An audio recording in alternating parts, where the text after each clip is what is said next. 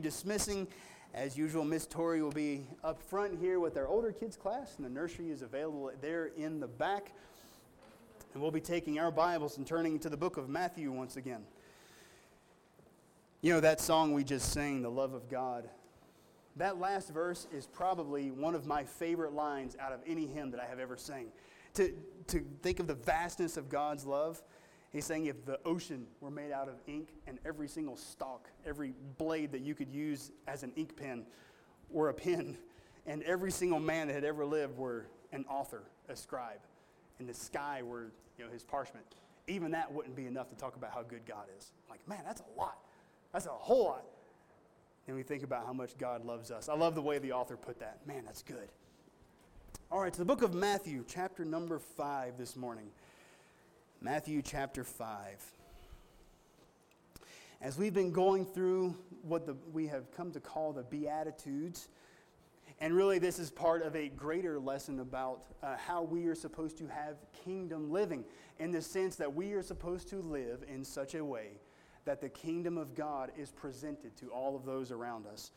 And when we live the way the Bible tells us to, we live in that kingdom mindset. It's going to be a lot different, man, than what, what everyone else does. It's just, it's just different. It's odd. It's backward compared to the world.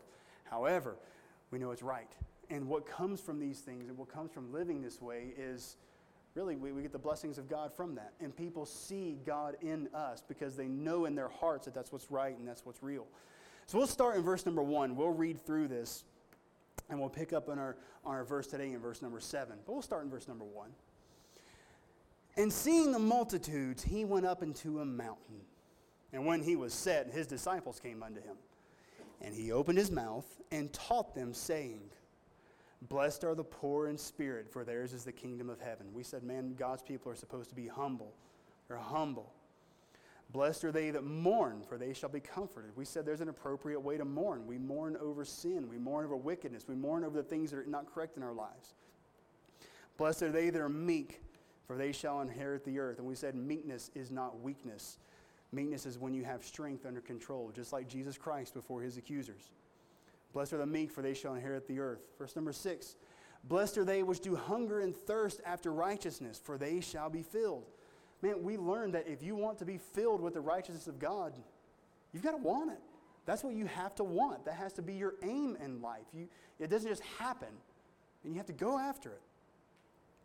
And today we come to verse number seven. Blessed are the merciful, for they shall obtain mercy. Blessed are the merciful, for they shall obtain mercy. So today that's going to be our main topic is we're going to talk about the mercy of God and what it means to be merciful. And you know, I've, I've had some things that I've even learned about mercy uh, over my study in this little bit. And I'm going to start with this. I want to tell you, tell you a story, kind of an illustration. Some of you may have seen this guy. He is a, I don't know where, and I don't know what kind, but he is a judge and people are all the time putting little video clips of him up on the internet, a lot of times on YouTube, Facebook, whatever. And you see this guy, he's a judge, he's up high, he's in his chair, and there's the bailiff, and there's everybody. And most of the time, it's sort of it's light stuff, misdemeanor stuff, like traffic court stuff. And one of his videos came up on the internet the other day, and I said, okay, I'll, I'll see what this is about. And this guy is there, he's standing before the judge, and, and the judge is like, all right, sir, why are you here? And the judge is looking at his paperwork, and the guy's like, well, I've got I've got three, three traffic tickets. One of them was a parking ticket, one of them was running a stop sign, and some, something other kind of a minor thing. Um, but he was there standing in court with these three tickets. And um, the judge is like, okay, well, why did, why did you do this? And then he started going through his whole spiel. And he's like, well, man, who, who are you? What's your life story? And that's kind of the whole thing. You hear these life stories of these people. He's like, oh, well, my name is so and so, and I was a bank robber. I robbed this many banks, and I just spent 37 years in prison. I've been out for two years, and now I've finally got my job as a delivery guy, and I was making my deliveries when I ran that stop sign. And so now the judge is like, oh, okay, so you, you, you spent 37 years in prison, and now you're trying to get your life right. Man, you've went out, you've got a job, you're, you're working, you're actually trying to make something of yourself. And the judge is trying to look at the greater context of it. And the judge is like, man, I really, I really want to show this guy some mercy. That's the whole point of this judge. This judge does this a lot. He figures out ways that he can show mercy to these people.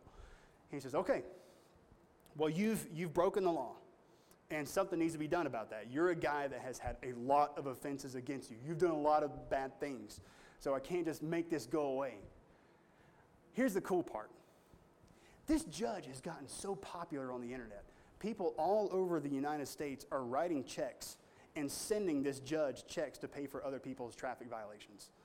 And so this judge, he looks at the guy that's standing there. He says, You know what?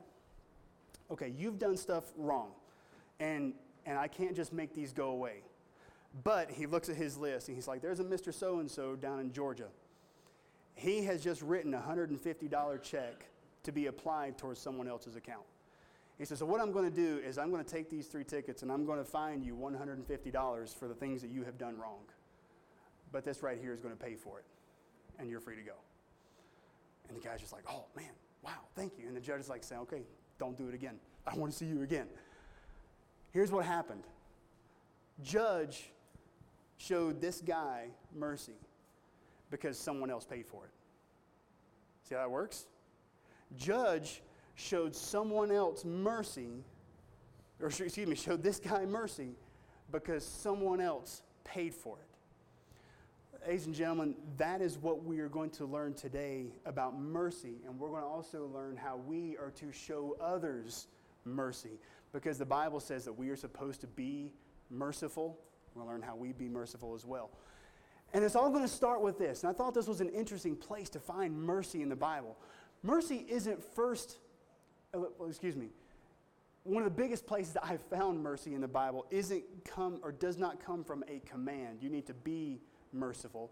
It actually comes from a noun, a name. Let's go back to the book of Leviticus. I want you to turn back here with me. I'm going to show it to you. Let's go to the book of Leviticus, chapter number 16. Now, certainly mercy is mentioned all through the Bible, but one of the most prominent places I want to show you is in a name. Leviticus, chapter number 16 verse number 14. Genesis, Exodus, Leviticus. Now, if you're familiar, this is the book, one of the books of the law. Man, the Old Testament law that no one was able to follow. It was something that people just, it, it was, it was heavy. People were unable to do it. That's why they needed Jesus. Leviticus chapter 16, let's look at verse number 14. I want to show you something. Leviticus chapter 16, verse number 14. And he shall take of the blood of the bullock and sprinkle it with his finger upon the mercy seat. That's why it's a noun. That's the name. That is a thing, the mercy seat. We're going to talk about that. He sprinkles the blood on the mercy seat. So verse number 14, continuing on. He sprinkled with his finger on the mercy seat eastward, and before the mercy seat shall he sprinkle the blood with his finger seven times. Now, I'm, I'm going to pause there. I want you to keep this in your mind. You're, there's, there's something called the mercy seat, and there's being blood that's put on it. Long, long time ago, back when the nation of Israel was a theocracy, and this was God's people, and God dwelt through them, and people had to live according to the law. You had what was called the temple. And before the temple, you had the tabernacle, which was a mobile temple. And kind of interesting there. They had two sections, well, many more than one, but two specifically we're going to talk about. There was this thing called the holy place, and then behind that, you had a place called the Holy of Holies. Within this place called the Holy of Holies, there was a box. This box we call the Ark of the Covenant. You've probably heard of that before. You know, it, jokingly, you know, Indiana Jones went looking for it. By the way, he's never going to find it because it's in heaven. I'm going to show that to you in a few minutes. The Ark of the Covenant was always kept within the Holy of Holies. And this was a box that was a very beautiful box. The Bible talks about how it was covered with gold, and on top of it, there was something known as the mercy seat. The mercy seat was essentially the lid to this box. It was something that went on top of it. And you had two cherubims, two golden angels on either side, and their wings kind of went up, and it made sort of a seat, sort of a uh, just a, a place a person could sit. Here's what would happen. When the nation of Israel came time for them to offer a sacrifice to God, they would take the blood of that animal. The high priest, he was the only one, not, not your everyday lay priest, the high priest, the, the number one high priest of all Israel. He was the only one allowed into the Holy of Holies. He would take that blood and he would go into the Holy of Holies where only he was allowed, and he would sprinkle that blood on the mercy seat. And that Holy of Holies would be the place where, quite literally, there would be the presence of God. God would look at that blood that was sprinkled on the mercy seat, and God would say, Okay, the sins of the nation of Israel I will forgive. I will have mercy on the nation of Israel because of the sacrifice that was made here. I thought it very interesting that that was called the mercy seat. I'm like, why? this is what happened in my study. I'm like, why was that ever called the mercy seat? Well, that's why. Because the picture is God wanted to show the nation of Israel mercy, but a sacrifice had to be made. The blood of that animal was put there, and that's what paid for, or probably better said, made the way for God to be able to have mercy on the nation of Israel. Here's the interesting thing. Ladies and gentlemen, I, th- this would have been probably a couple years ago now. I preached a message on justice and mercy. I want you to think about this for a minute. It seems hard that those two things could both be said of God. That God is a just God. When God sees something that's wrong, he will punish it. If God sees a sin, he will punishment. Sin requires death, period. God is a God of justice. Oh, well, preacher, I thought you said God was a God of mercy. He's also a God of mercy. So, how in the world do those two things live in harmony? Here's how when the demands of God's justice are met, then he can offer mercy. See how that works? When the demands of God's justice are met, then he can offer mercy. So that's why you look at this thing called the mercy seat. In order for God to have mercy, blood had to be offered. So they took the blood of the animal and they went into the Holy of Holies. They put that on the mercy seat, and God says, Okay, payment has been made. I now offer mercy. Folks, what we're going to see here in just a few minutes is that Jesus Christ did the same thing for us. God's a God of justice. He demands that wrongs be paid for. Jesus paid for them. Now that the payment's made, God can have mercy. See how that works? It's a very amazing thing. So I've got several verses here I want to show you and kind of kind of line these things out. So we saw right here, back in the Old Testament, verse number 14, that's what the high priest did. He shall take of the blood of the bullock and sprinkle it with his finger upon the mercy seat eastward. The high priest did that. So if you're taking notes, I'm going to give you just, just three main bullet points here, and it'll make kind of easy for you. Number one, your lesson is this God's mercy must be paid for. God's mercy must be paid for. Now, and if, and if, and if the word paid for doesn't, doesn't quite get to the heart of it, you could also say with this, there must be a way made for God's mercy or for God to have mercy. Because, folks, ladies and gentlemen, just like this guy I was telling you about, the, the judge there a few minutes ago, he wants to have mercy on people, but that wrong still had to be paid for. And it worked out really good. The judge could have mercy on that guy because someone else paid for it. So that's how those two things meet. So the Bible says this, and this is something that we can't get away from. And every person that's ever been a Christian must understand this. It's part of it. That the law requires punishment. It just does. The law requires punishment. So when you go back to the book of Romans, chapter number 3, verse number 23, the Bible says the wages of sin is death. The wages of sin is death. Ladies and gentlemen, when I look at that verse and I see the wages of sin, I see how we all have sin. We all have things that we've done wrong. From the moment we are born, we are on a path that will lead us to sin. Not necessarily that from the moment a person's born, they've already done bad things, but that they are born a sinner. And that sins will come because of it. Just like a dog barks. A dog barks because it's a dog. Sinners sin because they're sinners. And folks, when I see myself and I recognize that I am a sinner, and I look at the Bible and it says that sin must be paid for, I see that one day I'm going to stand before a just God And if justice is given to me, I'm going to go to hell. That's all there is to it. There's a guy, he's, he's got a ministry that he, um, he, he goes and he witnesses to a lot of people. And he's a very eloquent speaker. He's very good at, at interviewing people and talking with them through things. But one of the things he does is this, and the Bible actually says to do this. It says the law is your schoolmaster that brings you to Christ. When you read the law, you realize there's no way I could ever do this. You, you, you just, you understand you can't.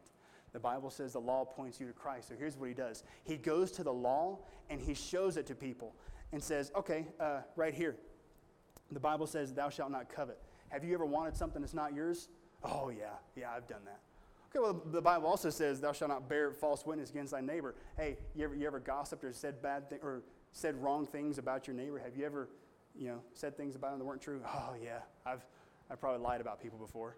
Okay. The Bible, the Bible says that you know, you're not supposed to lust. Have you ever looked at someone and lusted after someone that's not your wife? Oh, yeah, yeah, I've done that. So, okay, well, if that's the case, if you were to stand before God, would He say you're innocent or guilty? Then you just see the person's eyes. I'd, I'd be guilty.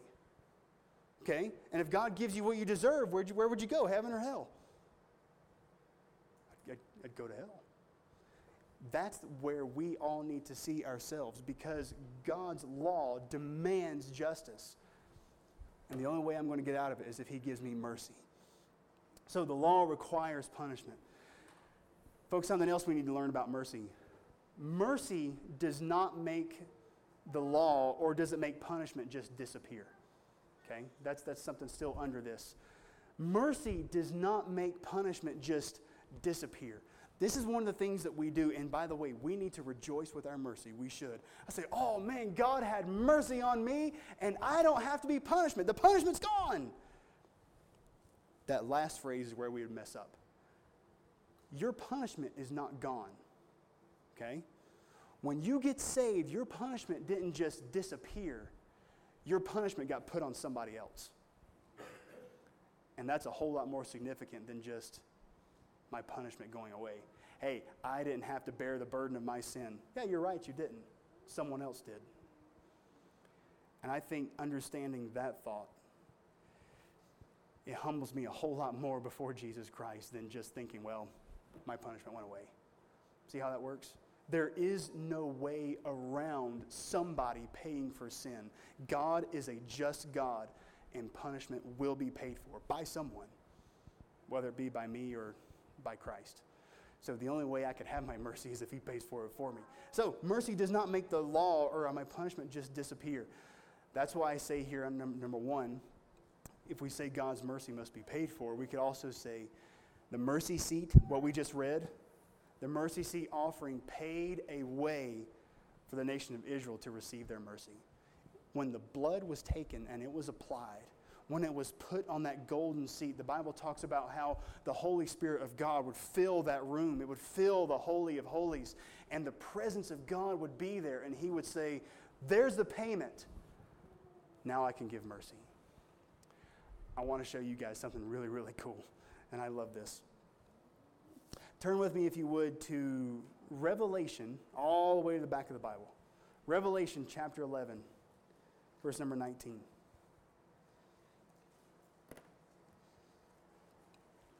Revelation, chapter number 19. I'm sorry, yes, uh, chapter 11. Revelation 11, verse number 19.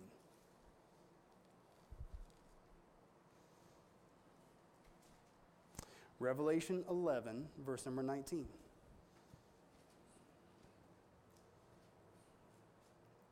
Revelation 11, 19. If you remember, the book of Revelation was written by a guy named John and God was giving John visions of things that he should write down.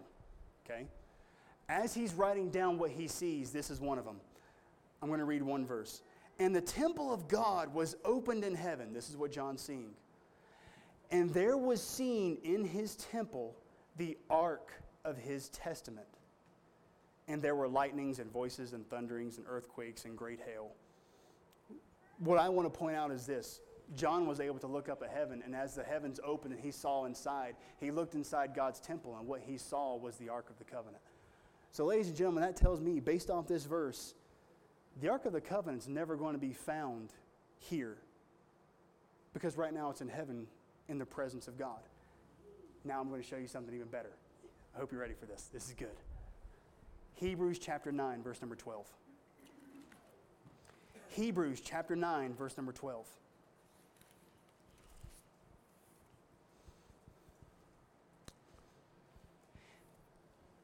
Hebrews chapter 9, verse number 12. If you ever get the opportunity to do a study on the book of Hebrews, you will learn this. You will learn that Jesus Christ, now, since we don't have the Old Testament Levitical way of doing things, Jesus Christ is now our high priest. He is the guy that goes into the Holy of Holies for us in the presence of God, just like the high priest did back then. Today, Jesus is our high priest. Look at this verse.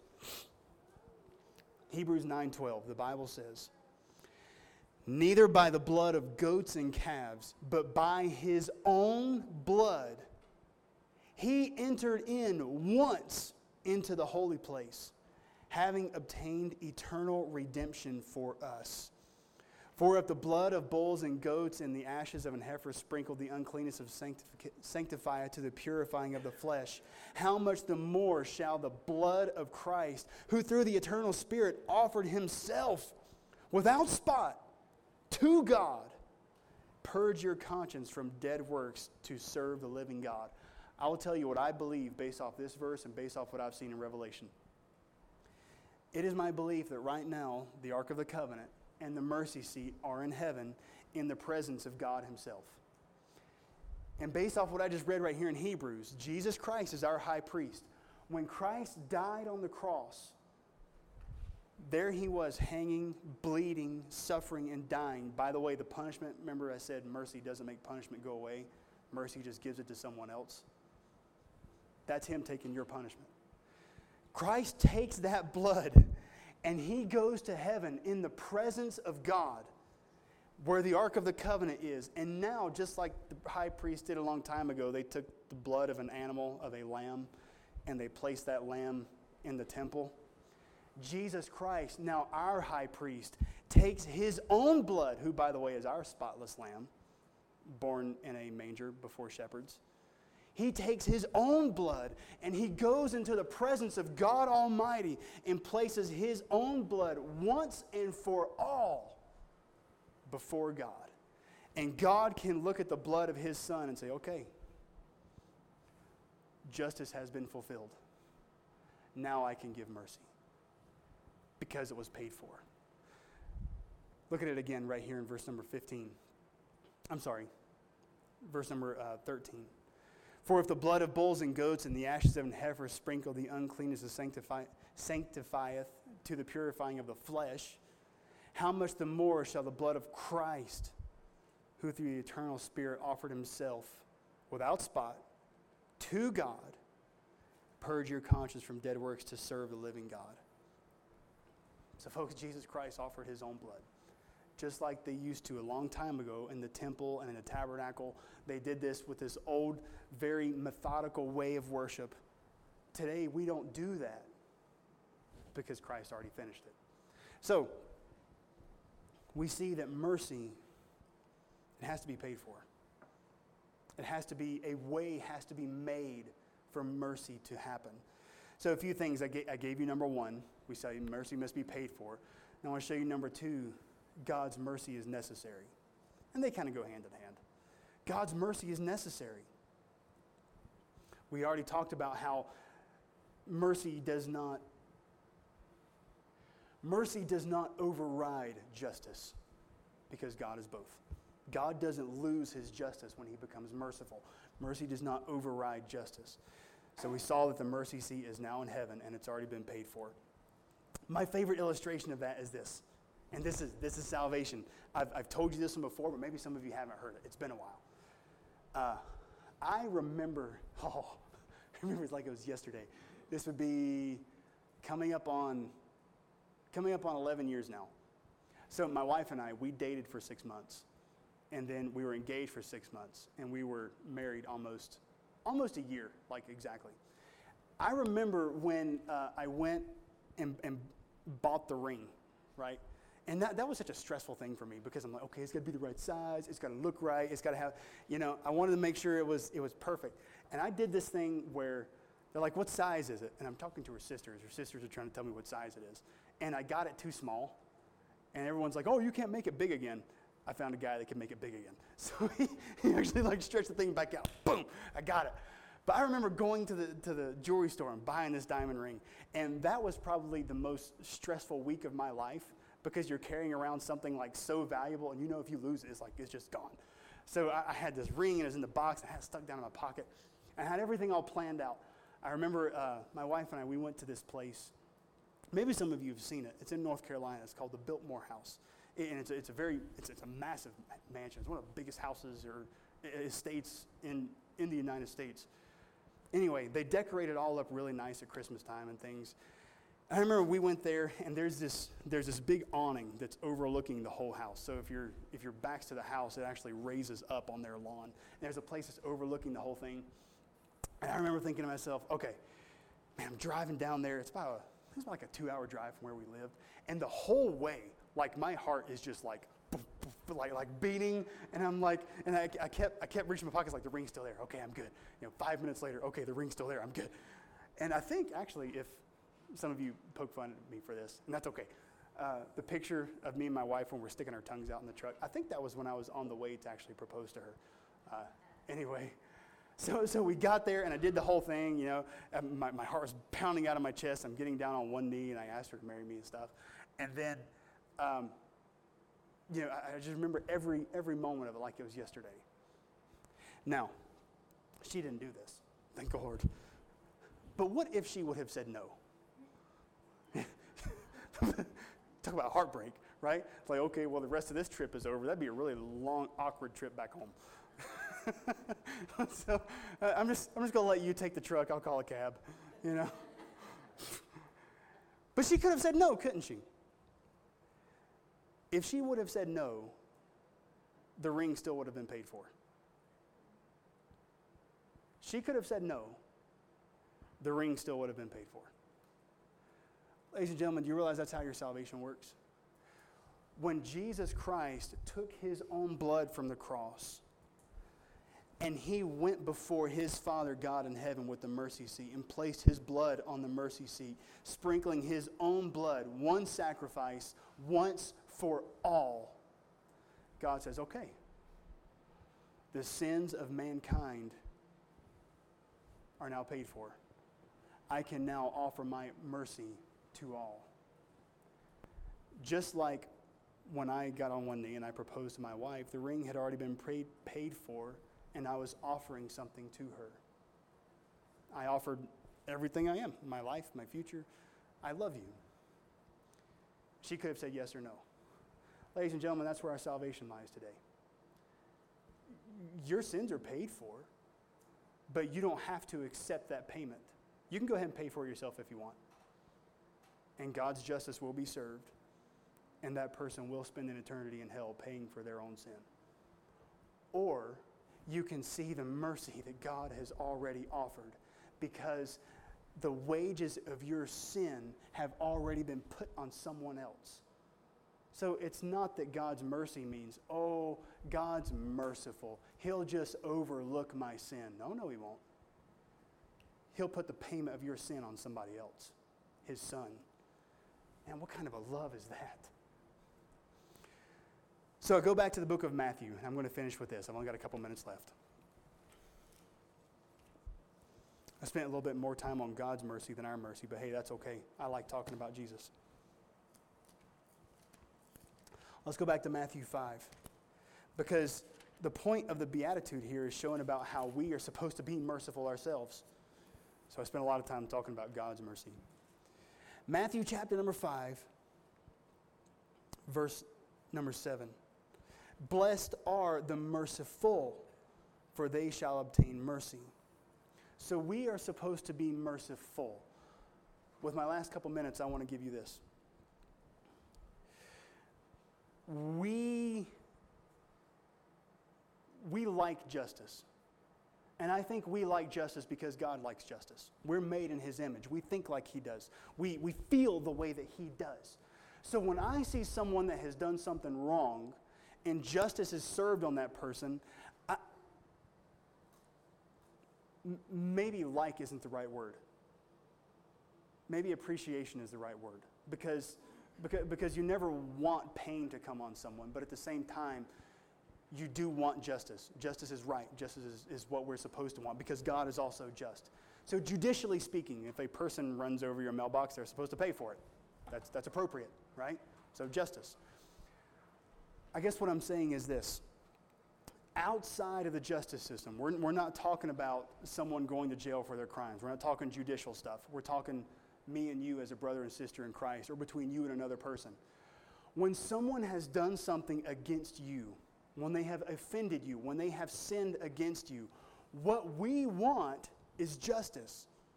Man, can you believe what that person said about? They're spreading rumors and lies about me. Oh, one of these days, that person is going to get what's coming to them. Now, that's what we want. That's the way we think. And by the way, there might be something about that that we can identify with because we want justice. And there's nothing wrong with wanting justice. God's a just God. However, there's something else we need to remember, especially if this person is a brother or sister in Christ. Remember how God had mercy on me by that sin being paid for by someone else? Because it's the illustration we used. That person that spread a rumor about you, that lied about you, and ran your name into the mud, that sin's been paid for. That sin's already been covered. I can't demand a moral justice from my brother in Christ because that sin has already been covered by Jesus Christ. Now, I notice I didn't say judicial. We're not talking judicial system. We're talking about morality between our spirits, between our friends and neighbors in Christ, as well as maybe even those that aren't saved yet, because those have been paid for too, really. So, what right do I have to seek vengeance? Where have we heard that word before? Vengeance is mine, saith the Lord. I will repay. So, what I need to learn is this. And when I look at this, I need to understand when someone has wronged me, when I feel like I have a right to go after that person, when I feel like I have a right to get vengeance, I have a right to seek justice on that person. Okay. And judicially, you may, and there's nothing wrong with that. But when it comes to me as a Christian and when it comes to me as a child of God, I need to look at that person and say, God loves that person, and God has already died and paid for that sin just like He paid for my sin. And now I am told that I am blessed if I can have mercy on that person. So, what I think I want us to work, I say I, it's not me, it's what the Bible tells us. What I think we need to work on this week is this when someone hurts me, when someone wrongs me, if I am in my heart able to show that person mercy, by the way, mercy and forgiveness kind of go hand in hand. If I am able to not just forgive that person, but also have mercy and not seek vengeance after that person, I am now being merciful because God also has showed me mercy as well. So, like we said before, that's different. That's not the way the world thinks. Everyone else is going to tell you, oh, yeah, that person did that to you. Well, you need to go get them back. Hey, you, you give back what you get. Whatever, whatever happens to you, man, you just go do it right back to them. That's not what the Lord tells me. The Lord says if we can have mercy, we should show mercy. Blessed are the merciful, for they shall also obtain mercy. Ladies and gentlemen, I want the mercies of God. And in fact, if you're saved, He's already had mercy on you. And if He's had mercy on you, you can likewise show that mercy to others. And with this, I'm done. Folks, what God has shown us, we're supposed to show others. So, for example, love. Can I love everyone for who they are? There's a lot of people, myself included. I'm a little bit quirky. I'm a hard person to love. But I know that I can show love because God is in me. And I can show people the love of God. That's what I'm supposed to share the love of God. likewise, we are supposed to show others the mercy of God. So, mercy does not mean that justice is gone, it just means someone else already paid for it. And we don't have to go after that payment. Folks, let's have every head bowed and let's have every eye closed. And I want us to contemplate on this for a few minutes as we think about mercy. I'm going to ask you two simple questions about mercy this morning. I start off asking you this Have you accepted the mercy of God? Has there been a time in your life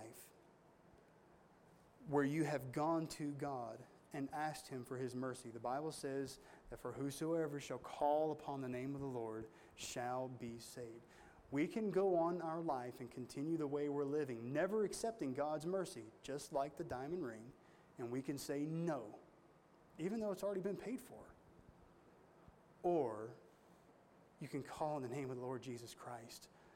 Ask Him to forgive you of your sin and become a child of God. God died for that reason. Folks, if you've never done that, today can be your day of salvation. And number two, I would ask you this Is there someone on whom you need to show mercy? Have you been wanting vengeance on someone? Have you been looking for that justice against someone that wronged you? Folks, I want us to remember God already paid for that sin. The payment's already been made by your Father. Our God in heaven, we want to come to you today and thank you for loving us. I thank you, Lord, that you paid the penalty for my sin, that you paid the sin debt of the entire world, that you could show your mercy. Lord, I thank you for that. I pray that you would help us to likewise be merciful. You've asked us to be merciful just as you were merciful. So, Lord, I pray that you would help us to follow through with your command. Lord, if there's someone here today that doesn't know you as their Savior, I pray that today would be their day of salvation before it's too late. Folks, with every head bowed and every eye closed, as we always do, the music's going to softly play. And this will be your time to get things settled with the Lord. If you're here today and you don't know what your standing with the Lord is as it relates to His mercy, I ask you to come to me. Let me open the Bible and show you what it means, how you can be saved and you can know that you have the mercy of God applied to your life. And number two, right now, maybe just in your heart of hearts, you need to ask the Lord to forgive you for withholding mercy. God said we're supposed to be merciful.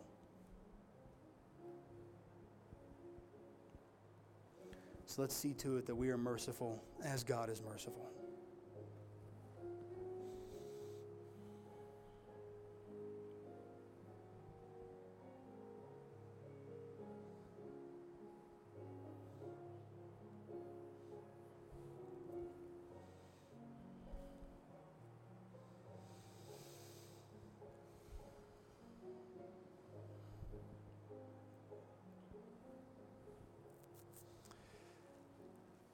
God, thank you for your mercy. We know that you are a just God. You demand justice. And I thank you that you would put that justice on your own son, Jesus, for me. Lord, you've forgiven me of so much, and I pray that likewise I'd be able to forgive others and have mercy on others. And I pray that I would share that message of the kingdom with everyone around me. Lord, I pray that you bless us as we get ready to dismiss and we go into the rest of our day. And Lord, I just ask that this week, as we go about our lives, that you would go with us, keep us from sin, and bring us here together at the next time. We love you, Jesus. And it's in your name we pray. Amen. All right. Well, ladies and gentlemen, we've I'm just a few minutes over, like four minutes over. So I remembered